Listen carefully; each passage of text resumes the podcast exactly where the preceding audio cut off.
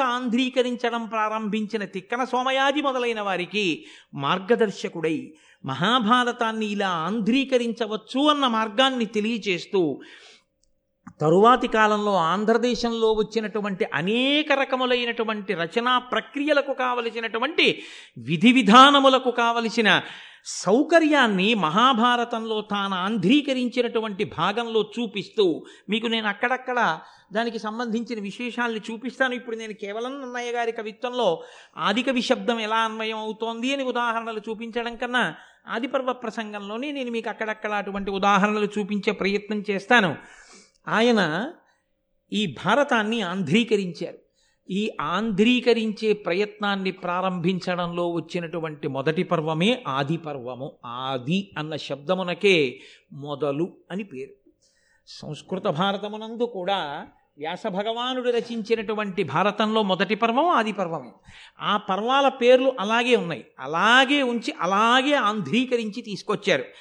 అందులో ఆదిపర్వ ప్రారంభంలో అంటే మహాభారతము ఆంధ్రీకరించడము ప్రారంభం చేస్తున్న సమయంలో నన్నయ్య గారి యొక్క నోటి నుంచి వచ్చిన మొట్టమొదటి పద్యం. ఆ పద్యాన్ని ఆయన తెలుగులో రచించలేదు. దాన్ని ఆయన సంస్కృత భాషలోనే రచన చేశారు. కారణం ఒక్కటే. మనకి దేవతారాధన అని ఒక మాట ఉంది. దేవతారాధనము అంటే భగవంతుణ్ణి ఆరాధించుట. ఏమి? మనమే జాతీయ భాష అని ఒక భాషను పెట్టుకుంటున్నామే. రాష్ట్ర భాష అని రాష్ట్రాలు ఒక భాషను పెట్టుకుంటున్నాయే. ఎవరి భాష మీద వాళ్ళకి అంతంత మక్కువ ఉంటుందే? ఈశ్వరుడు కూడా ఒక నిర్ణయం చేశాడు. ఆరాధన ఎందు నామములు చెప్పుకోవడంలోనూ భగవంతుణ్ణి స్మరించడంలోనూ భజన చేయడంలోనూ మీరు ఇందులో చేస్తున్నారన్న దానితో సంబంధం ఉండదు. కానీ వైదికమైనటువంటి ఆరాధనా విధాన ప్రక్రియ ఎందు సంస్కృత భాషను మాత్రమే ఉపయోగి ఉపయోగిస్తారు. అందుకే శ్వేతవరాహ కల్పే అంటాం తప్ప తెల్ల పంది కల్పే అని దాన్ని మళ్ళీ అనువాదం చేసి పూజలో ఎక్కడ ఉపయోగించరు. సంస్కృత భాషలోనే ఉంటుంది. ఆన్ భారతాన్ని ఆంధ్రీకరించడం అనేటటువంటి మహోజ్వలమైన ప్రక్రియని ప్రారంభం చేస్తూ నన్నయ్య గారు దేవతామూర్తుల యొక్క ఆరాధన ఆ త్రిమూర్తుల యొక్క అనుగ్రహం నాకు కలగాలి అని సంస్కృతంలోనే ప్రారంభించారు. సంస్కృతంలో ప్రారంభించడం తెలుగు భాషకేదో తక్కువతనం చేసినట్టుగా భావించకూడదు. సంస్కృతం తల్లి వంటిది. తాను ఎంత గొప్పవాడైనా కావచ్చు కానీ తనని కన్న తల్లి తాను చదువుకున్నంత చదువుకున్నది కాకపోవచ్చు. తనని కన్న తల్లి తానిప్పుడు ఎంత ఐశ్వర్యవంతుడో ఆమె అంత ఐశ్వర్యవంతురాలు కాకపోవచ్చు. తానిప్పుడు ఎంత అందంగా ఉన్నాడో తన తల్లి అంత అందంగా అంత పటుత్వంతో శరీర సౌష్ఠవంతో లేకపోవచ్చు. అయినా అమ్మ అమ్మే అమ్మ కనపడితే నమస్కరించడమే అసలు అవతల వారి వ్యక్తిత్వానికి నిదర్శనం. కాబట్టి ఆ సంస్కృత భాషలో మొట్టమొదటి పద్యాన్ని చేసి ఆ త్రిమూర్తుల్ని గౌరవించి ఆ త్రిమూర్తుల యొక్క శక్తి స్వరూపాల్ని కూడా స్తోత్రం చేయడం నన్నయ్య గారి యొక్క పరిణతికి నిదర్శనం. కాబట్టి ఆయన మొట్టమొదటి పద్యాన్ని ప్రారంభం చేస్తూ శ్రీవాణీ గిరిజాశ్చిరాయ దదతో భక్షో ముఖాంగేషు ఏ లోకానాం స్థితిమావహంత విహతాం స్త్రీపుంస స్త్రీపుంసయోగోద్భవాం. తే వేదత్రయమూర్తయస్త్రిపురుషా సంపూజితావస్సురై భూయాసు పురుషోత్తమాంబుజభవ శ్రీకంధరాశ్రేయసే అంటూ మొదలుపెట్టారు. అందులో శ్రీ వాణి గిరిజ శ్రీ అంటే లక్ష్మి. కవితాపరంగా శ్రీకారంతో ప్రారంభం చేయడం చాలా చక్కటి సంప్రదాయం. శుభప్రదమైనటువంటి ప్రారంభం. కాబట్టి శ్రీకారంతో ప్రారంభం చేశారు. శ్రీ లక్ష్మీదేవి వాణి సరస్వతి గిరిజ పార్వతీదేవి. ఈ ముగ్గురు ముగ్గురు అమ్మలుగా మూడు శక్తులకు ప్రతీకలు. వాణి సరస్వతి. ఆమె కవనశక్తికి ప్రతీక. ఒకరిలో ఉన్నటువంటి ప్రజ్ఞ ఆయనయందే ఉండిపోతే స్వార్థంతో. అంతకన్నా ఘోరం ఇంకొకటి ఉండదు లోకంలో. అందుకే నీరు నిలబడితే వాసన వస్తుంది. ప్రజ్ఞ తనలోనే ఉండిపోయి తనయందే ప్రకాశించి తనతో అంతరించిపోతే అంతకన్నా ఘోరమైన నేరం ఇంకొకటి లేదు. సరస్వతి నది ప్రవహిస్తుంది. ప్రవహించడానికి ఏ పారితోషికాన్ని ఏ ప్రతిఫలాన్ని కోరకూడదు. ఎవరి నుండి ప్రవహించాలని అడిగారు? పురుషసూక్తం చేస్తూ వేదంలో బ్రాహ్మణోస్య ముఖమాసీత్. వేదం చదువుకునేటటువంటి వాడు బ్రాహ్మణుడు. ఆ బ్రాహ్మణుడు ప్రయత్నపూర్వక పేదరికాన్ని అనుభవించమని చెప్తోంది వేదం. బ్రాహ్మణుడు నిరాడంబరమైనటువంటి జీవితాన్ని గడపాలి. తప్ప ఎన్ని తనకి కలిసి వచ్చినా ఐశ్వర్యమే కూడినా ఎంతవరకు అవసరమో అంతవరకు తప్ప అంతక మించి భోగ లాలసతో కూడినటువంటి జీవితము బ్రాహ్మణులకు ఉండరాదు. బ్రాహ్మణుడి యొక్క జీవితం ఒక్క రోజు ఎలా ఉంటుందో వైదికమైన బ్రాహ్మణ జీవనం ఉన్న వాళ్ళ జీవనం మీరు చూస్తే మీరు తెల్లబోతారు. దాదాపుగా డెబ్భై సంవత్సరాల పైచిలకు వచ్చినటువంటి కృష్ణావధానులు గారు తన జీవితం మొత్తం మీద చొక్కా వేసుకున్న సందర్భం మూడే మూడు పర్యాయములని నేను అనుకుంటున్నాను. మూడు సార్లు చొక్కా వేసుకున్నారు. అంతకు మించి ఆయనకి చొక్కా వేసుకోవడం ఎప్పుడు రాదు. అంటే ఎంత నిష్ఠాగరిష్ఠులై వాళ్ళు జీవితాన్ని గడిపారో మీరు చూడండి. అంత నిష్ఠతో జీవితాన్ని గడిపి తాము సముపార్జన చేసినటువంటి జ్ఞానాన్ని ఏ ప్రయోజనమును అపేక్షించకుండా లోకమునకు అందించడమే తమ కర్తవ్యము అని భావించి దాని వలన వారి శ్వాస ఖేదపడినా వారి యొక్క హృదయము తల్లడిల్లిన ఒళ్ళు డస్సిపోయినా ఆయుర్దాయము తగ్గిపోయినా అదే పనిగా మాట్లాడడం వల్ల ఊపిరిలు ఖర్చయిపోతే ఆయుర్దాయం క్షీణించిపోతుంది. ఆయుర్దాయమే క్షీణించిపోతోందని తెలిసినా దేని కొరకు మాట్లాడాలి అని అడిగారు. నీలో ఉండిపోయి విద్య నశించి నువ్వు మరణించే కన్నా నీ ఆయుర్దాయము తగ్గిపోయినా నువ్వు పది మందికి బోధ చేసి జీవితాన్ని విడిచిపెట్టి. దానివల్ల నువ్వు ధన్యుడవైపోతావు. కాబట్టి త్యాగముతో జీవించు స్వార్థముతో బ్రతకవద్దు. కాబట్టి సరస్వతి ప్రవాహము. అది ప్రవహించాలి. ఒకరి నుండి ఒకరికి ఒకరి నుండి ఒకరికి ప్రవహించి వెళ్ళిందా ఉపయుక్తమవుతుంది. ప్రవహించలేదా ఎవ్వరికీ పనికిరాలేదు. గోదావరి ప్రవహించిందా కొన్ని వేల ఎకరాలు సాగుతాయి కొన్ని లక్షల మందికి దాహం తీరుతుంది.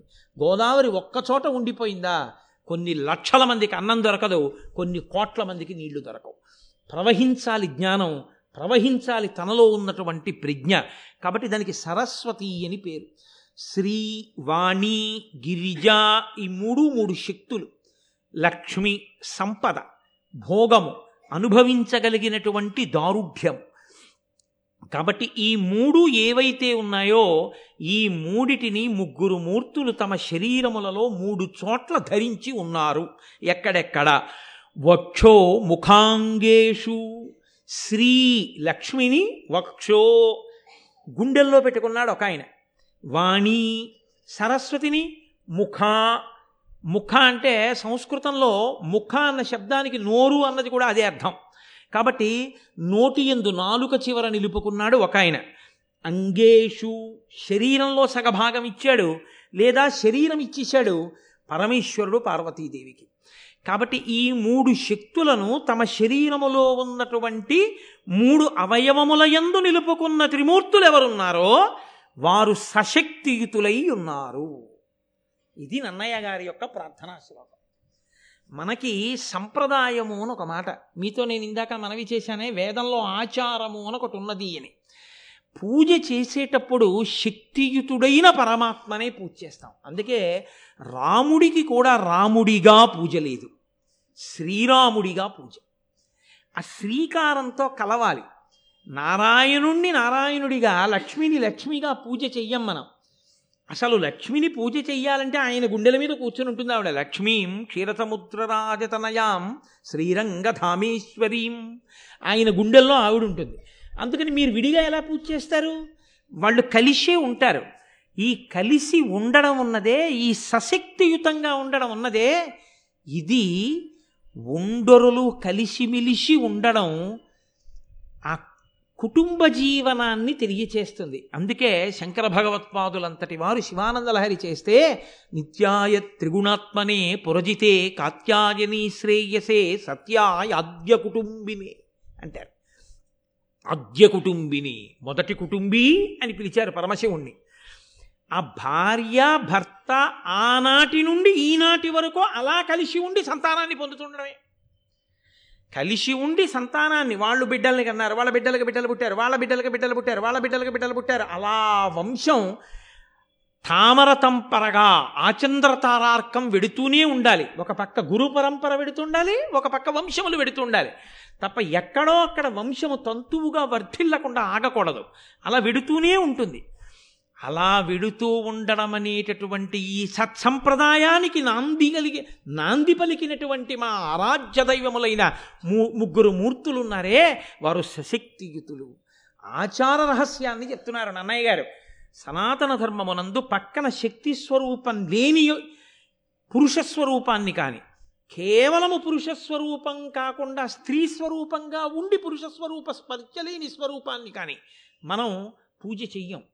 ఎప్పుడూ కూడా అమ్మవారితో కూడిన అయ్యని అయ్యతో కూడిన అమ్మని వాళ్ళిద్దరినే మనం పూజ చేస్తాం. అందుకే శంకర భగవత్పాదులు శ్రీశైల పర్వతం మీద అసుర సంధ్య వేళలో నడిచి వెళ్ళిపోతున్నప్పుడు ఆయనకి కనపడిన ఒక నల్లమద్ది చెట్టు కల్లుకున్న తెల్లని మల్లెపూలు పూసినటువంటి ఒక తీగని చూసి కూడా ఆయన పార్వతీదేవి చేత ఆలింగనము చేసుకోబడిన పరమేశ్వరుని యొక్క లింగ స్వరూపాన్ని దర్శనం చేసి కీర్తించారు.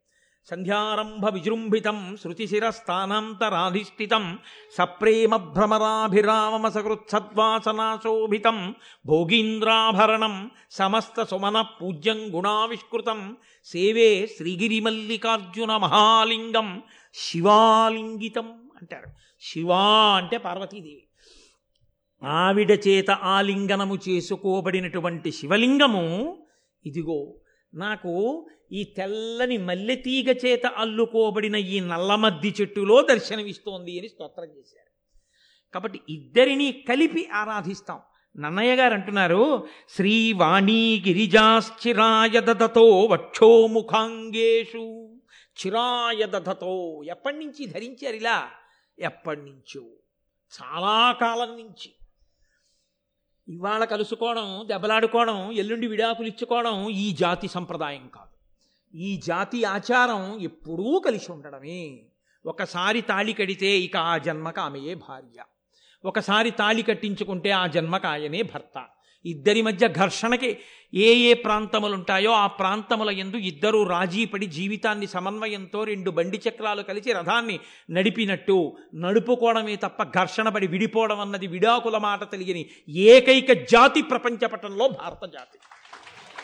కాబట్టి అంత గొప్పది కాబట్టి స్థిరాయ దదతో వక్షో ముఖాంగేషు ఏ లోకానాం స్థితిమావహంత విహతాం ఈ లోకమునంతటినీ కూడా రక్ష చేసేటటువంటి ఆ ముగ్గురు మూర్తులున్నారే ఆ ముగ్గురు మూర్తులు మా తల్లులైనటువంటి ఆ ముగ్గురితో కలిసి ఉంటారో వాళ్ళు స్త్రీ పుంసయోగోద్భవాం.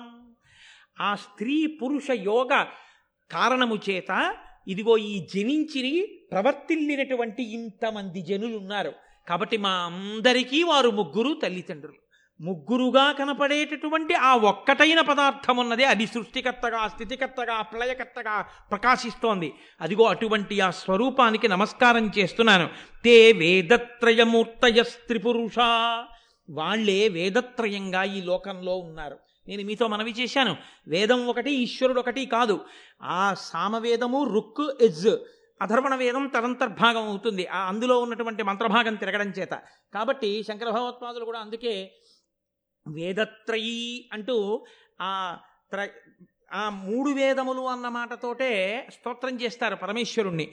కాబట్టి ఆ మూడు వేదములుగా లోకంలో ఉన్నటువంటి సామవేదము ఋగ్వేదము యజుర్వేదము ఏ ఉన్నాయో ఆ వేదముల రూపమైనటువంటి ఆ పరమేశ్వరుడి యొక్క రూపములైన బ్రహ్మ విష్ణు మహేశ్వరుల్ని వారు పురుషోత్తమంబుజభవ శ్రీకంధరా శ్రేయసే వాళ్ళు నిరంతరము మాకు శ్రేయస్సు కల్పించుగాక నాకు అనలేదాయన మహాభారతాన్ని ఆంధ్రీకరించినప్పుడు ఎవరు చదువుకోవడం మొదలుపెట్టారో ఎవరు వినడం మొదలుపెట్టారో వాళ్ళందరికీ కూడా త్రిమూర్తుల యొక్క రక్ష కలుగుగాక వారందరికీ లక్ష్మీ పార్వతీ సరస్వతుల యొక్క అనుగ్రహము కలుగుగాక బ్రహ్మ విష్ణు మహేశ్వరుల యొక్క అనుగ్రహము కలుగుగాక. కాబట్టి మాకు అంటూ పురుషోత్తమ అంబుజభవ పురుషోత్తముడు అన్న మాట శ్రీ మహావిష్ణువుది మహాదేవుడు అన్న మాట పరమశివుడిది.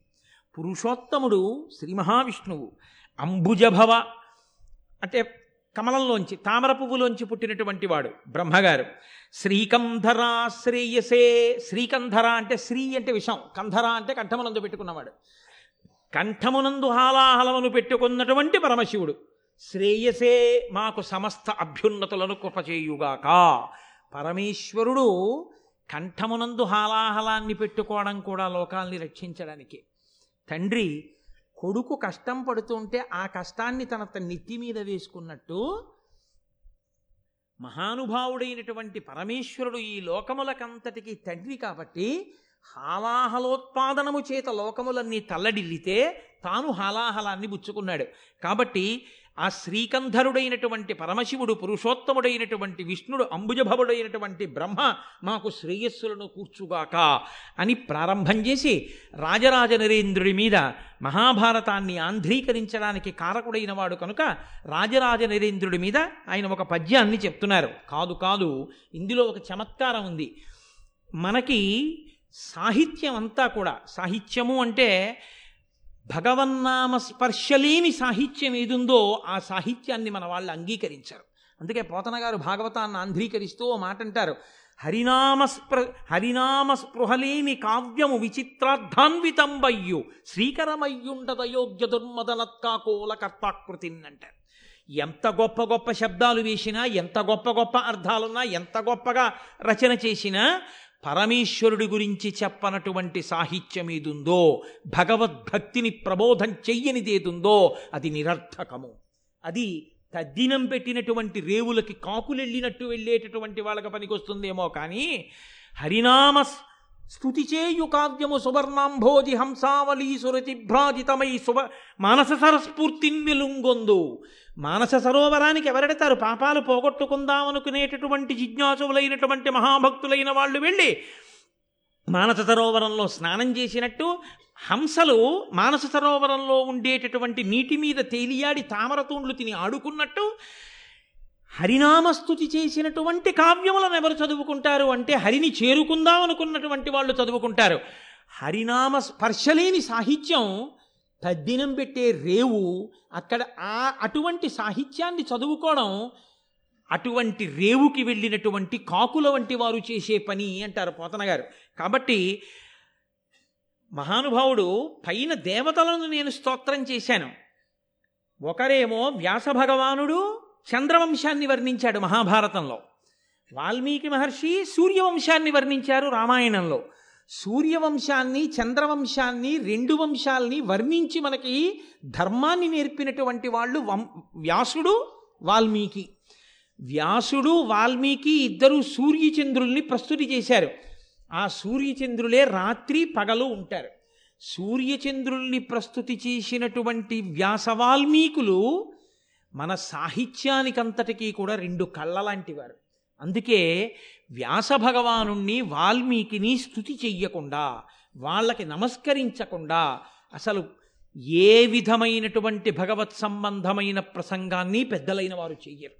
వారిద్దరికీ నమస్కరించి మాత్రమే చేస్తుంటారు కాబట్టి నేను ఈ మహాభారతంలో చంద్రవంశాన్ని వర్ణించబోతున్నాను. వ్యాస భగవానుడు అందించినటువంటి చంద్రవంశం అది. కాబట్టి నేను ఇప్పుడు చంద్ర సంబంధమైన కీర్తన కూడా చెయ్యాలి. పైన శ్రీవాణి గిరిజా వాళ్ళ ముగ్గురు ఆ ముగ్గురిని వహించినటువంటి పుంస్వరూపాల్ని కీర్తించాను.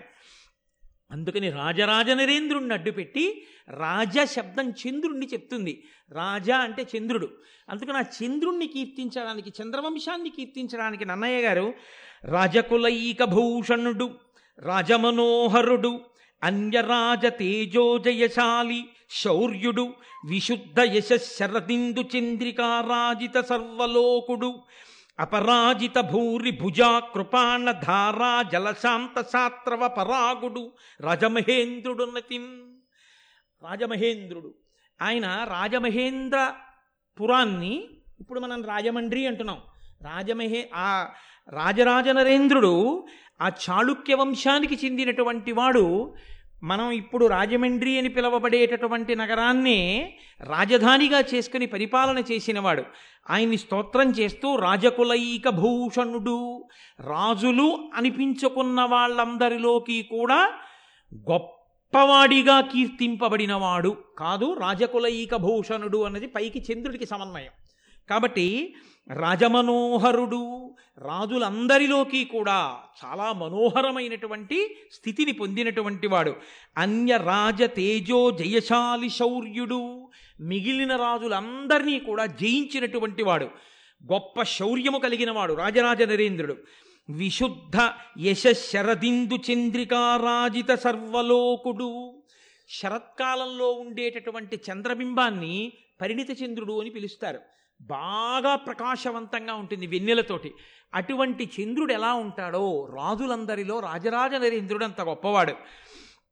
అపరాజిత భూరి భుజాకృపాణ ధారాజల శాంత ఛాత్రవపరాగుడు ఆ రాజరాజ నరేంద్రుడు పట్టుకున్నటువంటి ఆయన యొక్క ఖడ్గధారల చేత కారినటువంటి రక్తధారల చేత శత్రువుల యొక్క ఉద్రేకమనబడేటటువంటి ధూళి అణిగిపోయినటువంటి వాడు.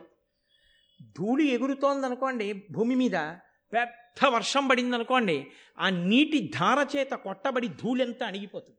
అలా శత్రువులైన రాజులు పైకి లేస్తుంటే రాజర రాజరాజ నరేంద్రుడి చేత కత్తి పట్టుకుని యుద్ధభూమికి వెళ్ళి ఆ కుత్తుకలు తెగటార్చి ఆ నేల రాలిపోయేటట్టుగా శత్రువులందరినీ దునుమాడితే ఆ కత్తి నుంచి కారినటువంటి ఆ ధారల చేత శత్రువులనేటటువంటి ధూళి అణిగిపోయేటట్టుగా చేయగలిగినటువంటి పరాక్రమశాలి అయిన రాజరాజ నరేంద్రుడు రాజమహేంద్రుడున్నతిన్ అటువంటి వాడు రాజరాజు.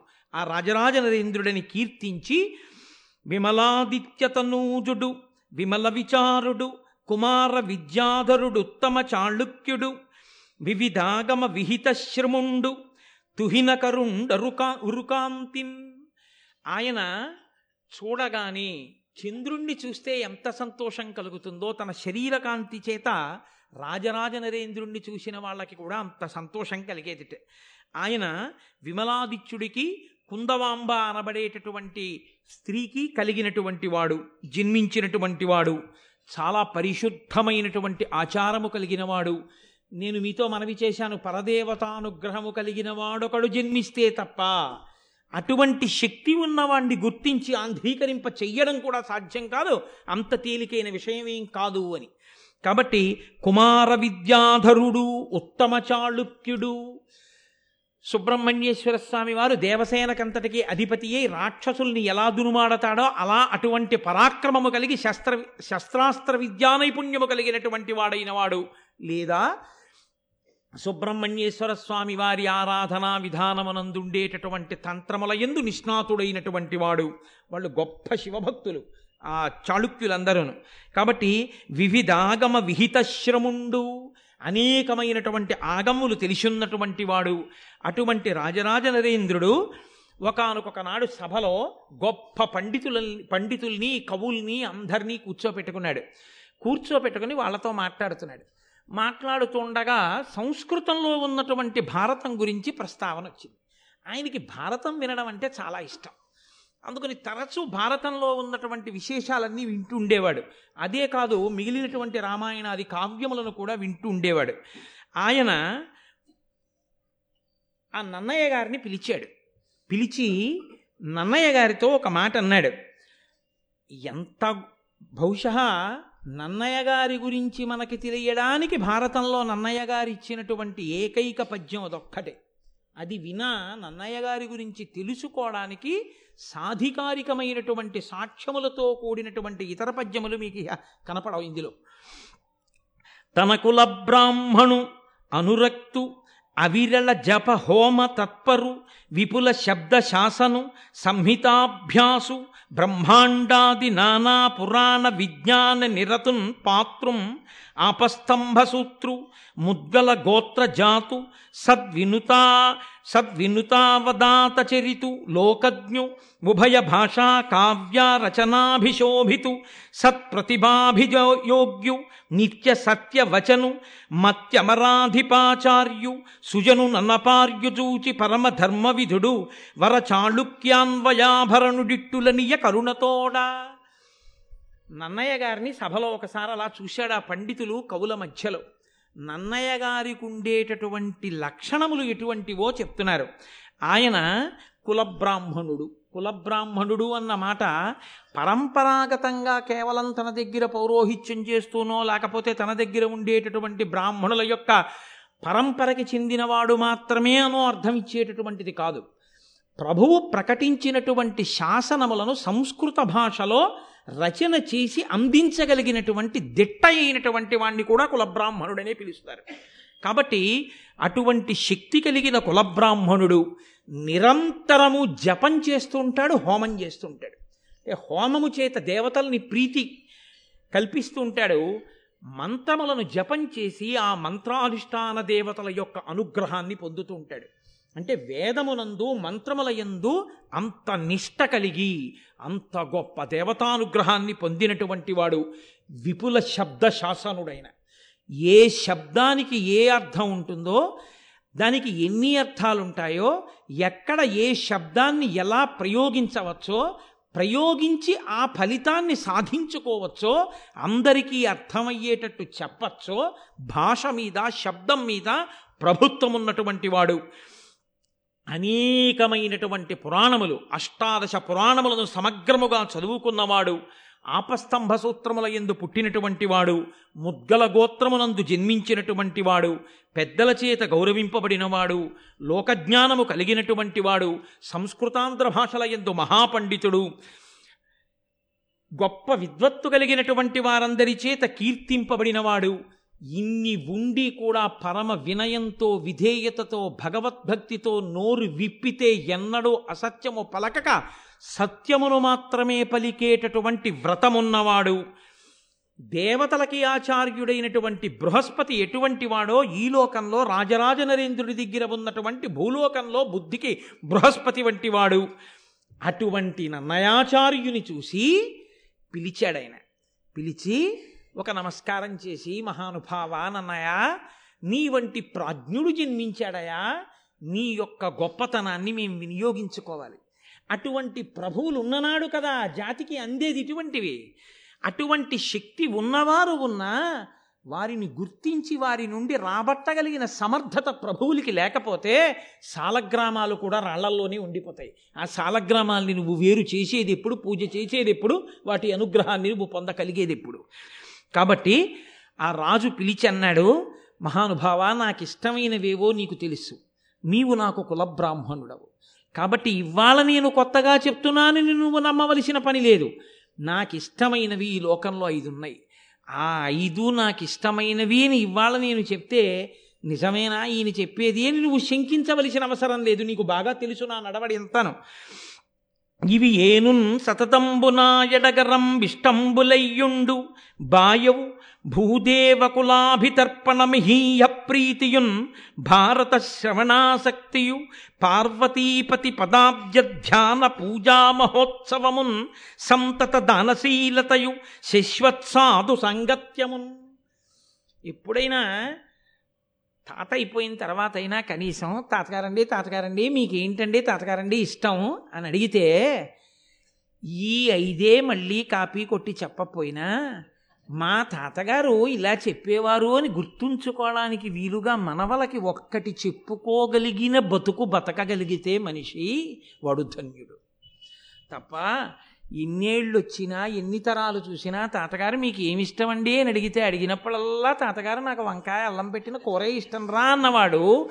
పుట్టలోని చెదలు పుట్టవా గిట్టవా? దేని కొరకు? రాజరాజ నరేంద్రుడు చెప్పుకుంటున్నాడు నాకు ఐదు ఇష్టం.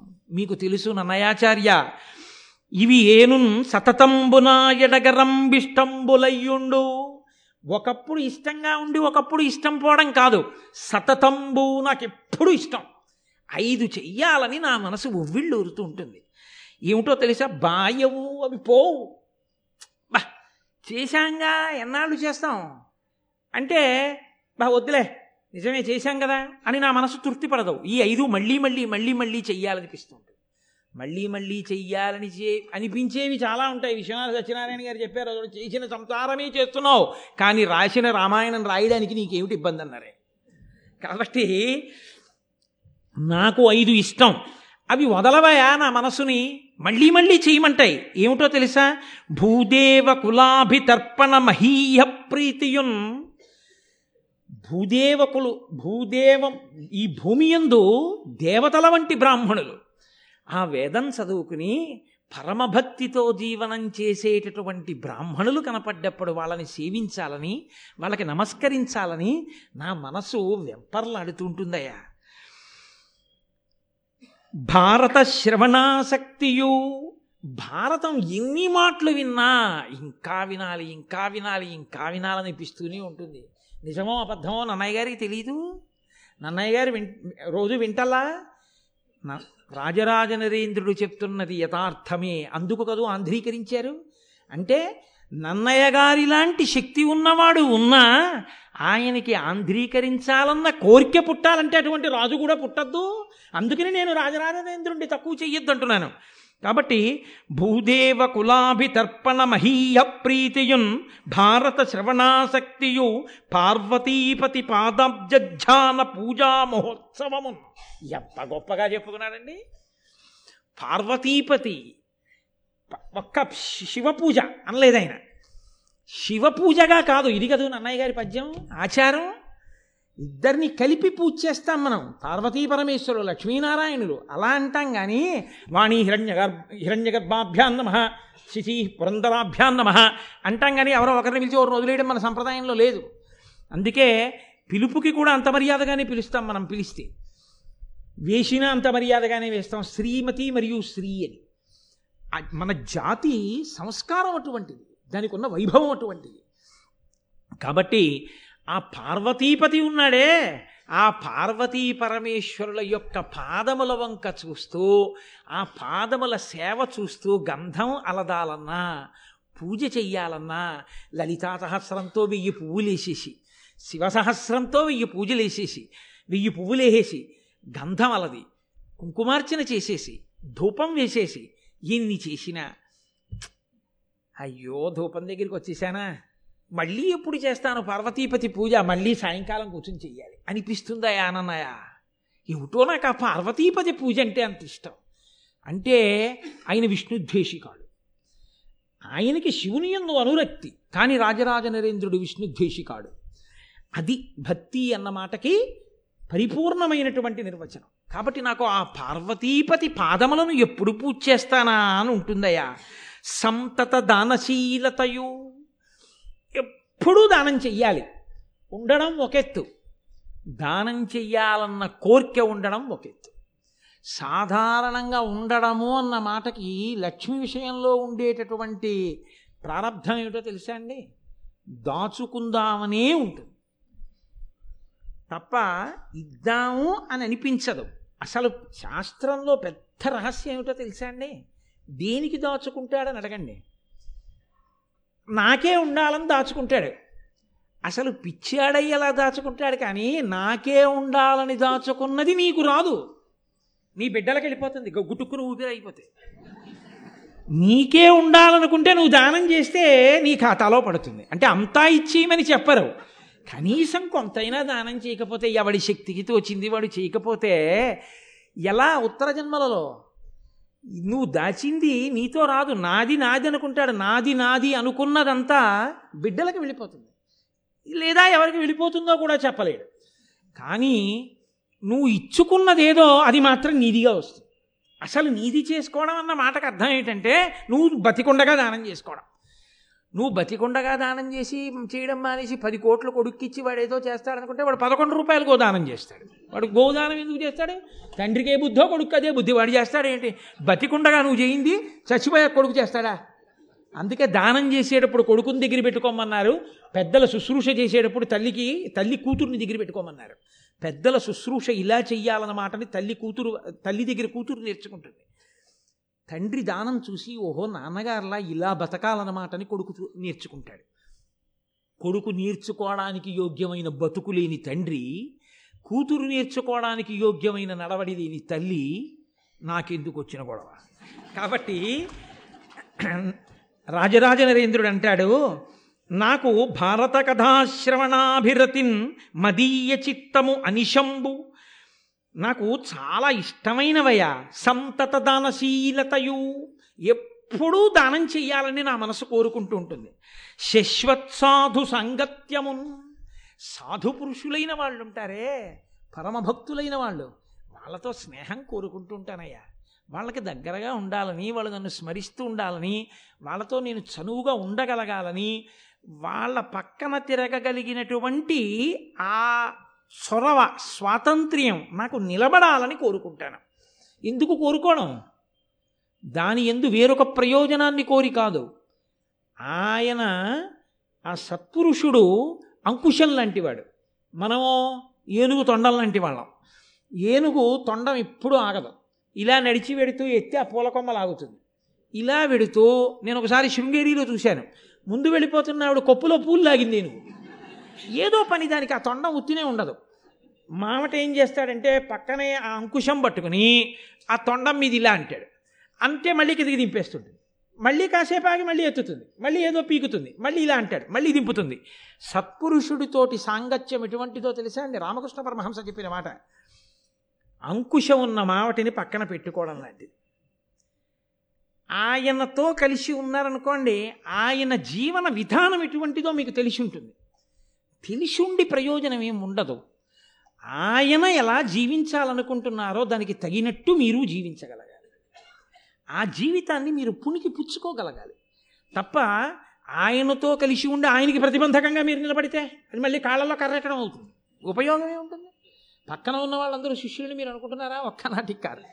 ఎక్కడో ఉన్నా ఆదర్శంగా తీసుకుని ఆ ప్రేరణ పొంది జీవించిన వాడు ఉంటాడు ఆ స్ఫూర్తి పొందినవాడు. వాడు మహానుభావుడు. నేను ఏదో గొప్పకి చెప్పాను అనుకోకండి. మీకు నేను ఒక విషయం చెప్తే నేను ఆశ్చర్యపోయాను. ఆదివారం నాడు నాకు అమెరికా నుంచి ఇతర దేశాల నుంచి ఓ గంట ఫోన్లు మాట్లాడుతుంటాను ఏదో వాళ్ళకి అలా పాపం ఒక గంట కేటాయించాను. వాళ్ళు మా సంతోషపడతారు. అందులో నాకు అమెరికా నుంచి ఒక ఆయన ఫోన్ చేస్తుంటాడు. ఆయన ఎప్పుడో నేను చెప్పిన శివానంద లహరి విన్నాడు. నీ చెప్పినా అంటే నా గొప్ప అని నేను చెప్పట్లేదు. ప్రేరణ ఎక్కడో ఒక ప్రేరణ. అది నా అదృష్టం నేను ప్రేరణ కావడం అంతే. ఆయన ఎంత గొప్ప శివభక్తి తత్పరుడయ్యాడంటే మనం ఇన్ని ఉన్న ఇక్కడుండి నేర్చుకోలేకపోతే అమెరికాలో ఉన్న ఆయన వారాంతపు సెలవల్లో కొన్ని వందల కిలోమీటర్ల దూరంలో ఉన్న వ్యక్తుల దగ్గరికి వెళ్ళి వాళ్ళ దగ్గర నువ్వు అబ్బాయి గుండు చేయించుకుని పిలక పెట్టుకుని పంచ కట్టుకుని కూర్చుంటే నీకు నేర్పుతాం రుద్రం. లేకపోతే నీకు నేర్పమంటే అలాగే కూర్చుని పది మంది నవ్వినా కూడా ఉద్యోగం చేసేటప్పుడు సిగ్గుపడకుండా నేను రుద్రం నేర్చుకోవలసిందే అని వారాంతపు సెలవుల్లో వెళ్ళి రుద్రం నేర్చుకుని ఆయన నాకు ఫోన్లో ఆ రుద్రం వినిపిస్తుంటాడు గురువుగారు ఇక్కడ వరకు నేర్చుకున్నానండి ఇవాళని. నాకు మొన్నటి వారం ఫోన్ చేసి చెప్పాడు ఈ మహాశివరాత్రికి పుస్తకం లేకుండా రుద్రంతో అభిషేకం చెయ్యాలనుకున్నాను. గురువుగారు నేర్చేసుకున్నాను కాబట్టి ఇప్పుడు నేను రుద్రం నేర్చుకున్నాను కాబట్టి సంతోషంగా కాకినాడ వస్తున్నాను. మహాభారత ప్రవచనాలు అవుతున్నాయి కదా శివరాత్రి వెళ్ళిపోయిన తర్వాత అమెరికాలో బయలుదేరి వస్తాను. వచ్చి మీ దర్శనం చేసుకుంటానండి అన్నాడు. నేనెందుకు పొంగిపోయానో తెలుసా అండి? అతన్ని నే చూడలేదు. నన్ను అతను చూశాడేమో నాకు తెలియదు ఏవో ఈ క్యాసెట్లు ఉంటాయి కాబట్టి. అసలు అంత స్ఫూర్తి పొందిన వ్యక్తిని నేను చూడాలి అని. ఈ మహాభారత ప్రవచనాలు పూర్తయ్యే లోపల అతను వస్తున్నాడు అమెరికా నుంచి. ఇదే వేదిక మీద అతనితో రుద్రం చదివించి మీకు వినిపిస్తాను. నేను ఎందుకంటున్నాను ఈ మాట అంటే ఆ ప్రేరణ ఆ స్ఫూర్తి ఎక్కడో ఎవరి వలనో ఎవరికో తగులుతుంది. ఆ ప్రేరణని నిలబెట్టుకోగలిగిన వాడు ఉంటాడే. వాడు సత్పురుష సహవాసముగా మార్చుకున్నవాడు. తప్ప అది ఆ ప్రయోజనాన్ని అలా సిద్ధింప చేసుకోనప్పుడు మీరు ఎన్నాళ్ళు ఎవరి పక్కన ఉండే ప్రయోజనం నాకు చెప్పండి? ఏమైనా ఉంటుందా దానివల్ల ప్రయోజనం? ఏమీ ఉండదు. కాబట్టి ఆయన అంటాడు శశ్వత్సాధు సాంగత్యమున్. నాకు నిరంతరము సాధు పురుషులతో కలిసి ఉండడం అన్నది ఇష్టమయ్యా. నాకు ఈ ఐదు ఇష్టం. కాబట్టి నన్నయ్యా నేను ఒక్క కోరిక కోరుకుంటున్నాను. నువ్వు మహాపురుషుడివి ఉభయ భాషా ప్రవీణుడివి నిరంతర హోమ మంత్ర జప తత్పరుడవు. నా కొరకు నువ్వు ఒక్క ఉపకారం చేయాలయా? భారతాన్ని ఆంధ్రీకరించాలి. ఏమయ్యా? మిగిలిన వాటిని ఆంధ్రీకరించమని అడగకుండా భారతాన్ని అడుగుతున్నావే? అంటావేమో? అమల సువర్ణ శృంగ కురమై కపిలంబగు గోషతంబు ఉత్తమ బహువేద విప్రులకు దానము చేసిన తత్ఫలంబు తథ్యమ సమకూరు భారత కథాశ్రవణాభిరతిన్ మదీయ చిత్తము అనిశంబు భారత కథాశ్రవణ ప్రవణంబ కావునన్. అసలు ఒక్క గోవుని దానం చేస్తేనే వేదమంత్రాల్లో ఒక విచిత్రమైనటువంటి మాట ఉంది మీరు ఒక గోవుని దానం చేస్తే నూరు గోవుల్ని దానం చేసినట్టు లెక్కలో వేసుకుంటారు. అందుకే గోదానం పుచ్చుకున్న వాళ్ళు ప్రత్యేకంగా పక్కకెళ్ళి జపం చేసుకుంటారు. ఎందుకంటే వాళ్ళకి వంద గోవులు దానం పట్టిన ఫలితం వాళ్ళ ఖాతాలో పడకుండా ఉండ ఉండడం కోసం. అప్పుడు వాళ్ళకు ఒక్క గోవు దానం పుచ్చుకున్నటువంటి ఫలితం వాళ్ళకి వేస్తారు ఆ మంత్రజపం చేస్తే. ఇచ్చిన వాడికి మాత్రం నూరు గోవులు ఇచ్చినట్టే వేసేస్తారు. గోవులన్నీ ఒకెత్తైతే మహాభారతంలోనే అనుశాసనిక పర్వంలో ఉంది. పరమేశ్వరుడు మళ్ళీ గోవులలో కొన్ని గోవులకి ఉత్కృష్ట స్థితిని ఇచ్చాడు. ఆయన తన మూడవ కంటిలో నుండి తేజస్సు కొంత తీసి కొన్ని గోవుల ఎందు ప్రవేశపెట్టాడు.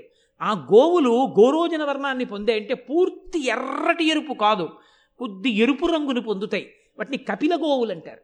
ఒక్క కపిల గోవుని దానం చేసినా ఒక్క కపిల గోవుకి సేవ చేసినా ఒక్క కపిల గోవుకు ఒక అరటిపండు పెట్టినా చాలా సంతోషం. కానీ మన ప్రారంధం ఏమిటంటే తనంత తానుగా కపిలబో గోవు సాధు గోవు వచ్చి దేవాలయాల ముందు నిలబడితే కర్ర పట్టుకుని అదే పనిగా కొడుతుంటారు కొన్ని చోట్ల. ఎంత ఆశ్చర్యంగా ఉంటుందో ఏమిరా ఈ ప్రారంధం అని అనిపిస్తుంది. కాబట్టి రాజరాజ నరేంద్రుడు అంటున్నాడు అమల సువర్ణ శృంగ కురమై కపిలంబ గుగోషతంబు ఇక్కడ అసలు గోవుయే దొరకడం కష్టం. సరి అయిన గోవు దొరకాలి. కాదు కాదు కపిల గోవు దొరకాలి. అది ఎటువంటి కపిలగోవు అయి ఉండాలి? గొప్ప పొదుగుండి ఇలా శిరములను ముట్టుకుంటే పాలు విడిచిపెట్టాలి. అది విపరీతంగా పోట్లు పొడిచేటటువంటి ఆవై ఉండకూడదు. చక్కటి ధేను ఉండాలి. చూడముచ్చటగా ఉండాలి. సాధుగోవై ఉండాలి. ఇప్పుడు ఆ ఆవు పాలు పిండుకున్నవాడు ఆవు పాలు కాచి తోడు పెట్టుకుని పెరుగు తినేటటువంటి వాడై ఉండకూడదు. పరమ సంతోషంతో ఆవుపాలు ఆవు పాలు చేత పట్టుకుని నమస్తే అస్తు భగవన్ విశ్వేశ్వరాయ మహాదేవాయ త్రయంబకాయ త్రిపురాంతకాయ త్రికాగ్నికాలాయ అంటూ పరమేశ్వరుడికి అభిషేకం చేసుకుని రమించిపోయేటటువంటి వేదవేదాంగములను చదువుకున్నటువంటి బ్రాహ్మణుడు దొరకాలి. అటువంటి బ్రాహ్మణుడు ఎందుకు దానం పుచ్చుకుంటాడు? ఆయన నా ఇంట అభిషేకం చేసుకోవడానికి ఒక గోవు ఉంటే బాగుండు నేను రోజు ప్రదక్షిణం చేయడానికి గోవు దొరికితే బాగుండని ఈ గోవు దానం పుచ్చుకుంటానని పరమప్రీతితో వచ్చి దానం పుచ్చుకునేటటువంటి యోగ్యమైన వేద వేదాంగములు జరిగిన బ్రాహ్మణుడు దొరకాలి. అప్పుడు నువ్వు దానం చేయాలి దేశము కాలము నీ దగ్గర పుచ్చుకునేవాడు ఇవ్వడానికి గోవు ఇన్ని కలిసి రావాలి. కానీ అమల సువర్ణ శృంగ కురమై ఒకవేళ అటువంటి గోవు దొరికినా గోవుని దానం చేయగలవేమో? ఆ బ్రాహ్మణుడు ఈలోగా ఇంకొకళ్ళ దగ్గర గోవు చేసుకున్నాడు అనుకోండి చాలండి నాకెందుకండి ఇన్ని ఆవులు? నేను పెంచుకోలేను నాకు ఒక గోవు చాలా మహాప్రభావం ఇంకా నాకు అక్కర్లేదంటే. నువ్వు ఇంకా తరించాలి అనుకుంటే ఆ ఆవు కొమ్ములు ఎంత పరిమా పరిమాణంలో ఉంటాయో వాటికి తగిన శుద్ధమైన బంగారంతో ఆ గోవు కొమ్ములకు బంగారంతో అది శుద్ధ శుద్ధ బంగారం. ఇంకా ఏదీ కలవకూడదు. శుద్ధమైన బంగారంతో ఆ కొమ్ములకు అలంకారములను చేయించాలి. వాటి డెక్కలకి బంగారపు తొడుగులు చేయించాలి. గిట్టలకి ఆ కొమ్ములకి గిట్టలకి బంగారపు తొడుగులు చేయించి కపిలగోవుని ధేనువుతో తెచ్చి వేద వేదాంగములు చదువుకున్న బ్రాహ్మణుడికి దానం చేస్తే ఫలితం చెప్పడం నా వల్ల కాదు. రాజరాజ నరేంద్రుడు అంటున్నాడు అమల సువర్ణ శృంగ కురమై కపిలంబ గుఘోషతంబు ఉత్తమ బహువేద విప్రులకు దానము చేసిన తత్ఫలంబు. ఒక వెయ్యి మంది వేద వేదాంగములు చదువుకున్నటువంటి అనుష్ఠాన తత్పరులైన బ్రాహ్మణులను తీసుకొచ్చి నించోపెట్టి వాళ్ళందరినీ కూడా సత్కరించి కూర్చుండబెట్టి అర్ఘ్యపాద్యాదులిచ్చి బంగారు తొడుగులతో కూడినటువంటి ఈ నూరు కపిలగోవుల్ని తీసుకొచ్చి ఈ కపిలగోవులన్నింటినీ కూడా ఈ బ్రాహ్మణులకు దానము చేసినటువంటి వాడు నూరు కపిలగోవులు బంగారు తొడుగులతో ఇచ్చిన వాడికి ఎంత ఫలితమో మహాభారతాన్ని విన్నవాడికి అంత ఫలితం. కాబట్టి ఎంత తేలికయా ఇది? మహాభారతం పోని వినడమేనా కష్టమైందా? వింటుంటే అబ్బా అబ్బా అబ్బా అబ్బా అని జుర్రుకు జుర్రుకు తాగవలసినటువంటి విషయం. ముంజికాయ తినేవాడు అంత తేలిగ్గా ఏం తిండవు. చాలా కష్టపడవలసి ఉంటుంది. బొటనవేలు ఆ కన్నంలో పట్టాలి. నాలా బాగా బొద్దుగా ఉన్న బొటనవేలు అనుకోండి ఆ కన్నంలో పట్టదు. ఆ పట్టని బొటనవేలు అందులో పెట్టి ఊడకుండా బయటికి ఉండిపోయి అక్కడి నుంచి లాగండి లాగండి అంటే అదో అప్రతిష్ట. జాగ్రత్తగా అందులో వేలు పెట్టాలి. ఆ వేలు పెట్టి పైకి తీయాలి. అది కింద పడిపోకుండా ఉండాలి. నోరు పెట్టాలి. ఆ నీళ్ళు తాగాలి. దాన్ని జాగ్రత్తగా ఉత్తరించి ఆ మెత్తటి అందులో ఉన్నటువంటి ఆ గుజ్జుని ఆస్వాదించాలి. అది జీర్ణం అవ్వాలి. ఇన్ని గొడవలు. ఇంత కష్టపడి ముంజికాయ తినడం చాలా బాధతో కూడుకున్నటువంటి విషయం అయి ఉండొచ్చు. కానీ ఎక్కడో దొరక్క దొరక్క దొరికినటువంటి మంచి సువాసనతో కూడినటువంటి పరక కొత్తపల్లి కొబ్బరి మామిడి పళ్ళు వృద్ధుడైపోయిన వాడి చర్మం ఎలా ముడతలు పడిపోతుందో అలా ముడతలు పడిపోయి ముట్టుకుంటే చిరిగిపోయే చర్మంతో తీయటి రసంతో కూడుకున్నది పదమూడు పళ్ళు తెచ్చి గడ్డిలో పెడుతుంటే పొరపాటున ఒక పండు జారి తేనె జాడీలో పడిపోయింది అనుకోండి. ఇన్ని మాటలు లెక్కటినా పన్నెండే ఉన్నాయి. నాకు ఇచ్చినవాడు పదమూడోది ఇవ్వలేదని బాధపడ్డాడు. పన్నెండు పళ్ళు తినేశాడు. వారం రోజులు అయిపోయింది. అయిపోయిన తర్వాత పరమేశ్వరుడికి అభిషేకం చేద్దామని శివరాత్రి కదా ఎక్కువ తేనె చేద్దామని జాడీ వంపి తేనె పాత్రలో పోస్తున్నాడు. అసలే కొత్తపల్లి కొబ్బరి. బాగా ముగ్గిపోయింది. ముడతలు పడిపోయింది. సువాసన. పరమ తీపి తేనె జాడీలో పడిపోయింది. వారం రోజులు ఉండిపోయింది. తీసి చేత పుచ్చుకుని ఇలా అన్నాడు అనుకోండి. ఇంత రసం నోట్లో కారిపోయింది అనుకోండి. ఏం కష్టపడాలా? తినడానికి తాగడానికి? కొత్తపల్లి కొబ్బరి మామిడి పండు జాడీలో తేనె సహిసాలో వారం రోజులు మగ్గినది తీసి తాగడం ఎంత తేలికో? మహాభారత శ్రవణం చేయడం అంత తేలిక కూర్చొని. ఏమంత కష్టం నీకు? ఇంతకన్నా తేలిగ్గా తరించే మార్గం ఉందా? అంత ఫలితం ఇస్తారయా? అటువంటి మహాభారతం సంస్కృతంలో ఉంది కానీ ఆంధ్ర భారతం లేదు. కాబట్టి నేను అది వినాలనుకుంటున్నాను. కాబట్టి ఇంత ఫలితాన్ని ఇచ్చేటటువంటి మహాభారతాన్ని మహానుభావ ఆంధ్రీకరించవలసింది అన్నారు. అంటే నన్నయ్య గారు అంగీకరించిన ఘట్టాన్ని చెప్పి ఇవాళ ఉపన్యాసాన్ని పూర్తి చేస్తాను. వీడు ఇలా చెప్తూ వెళ్ళిపోతాడేమో శివరాత్రి వరకు అని మీరు కంగారు పడకూడదు.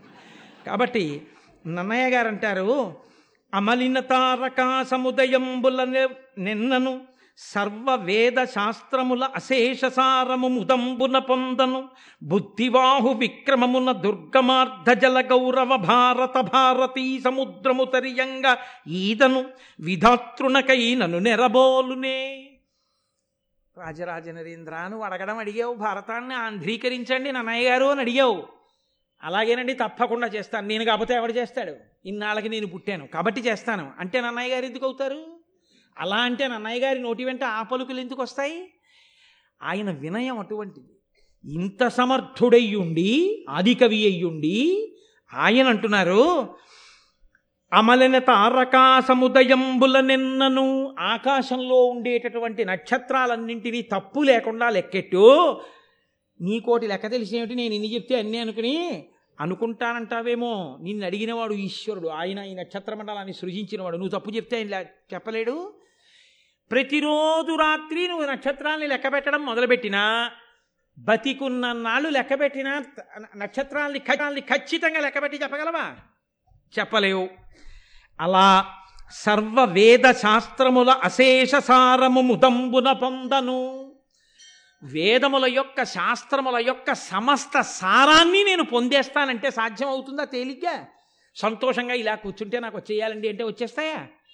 అలా కుదరనట్టు బుద్ధిబాహు విక్రమమున దుర్గమార్ధజల గౌరవ భారత భారతీ సముద్రము దర్యంగ ఈదను.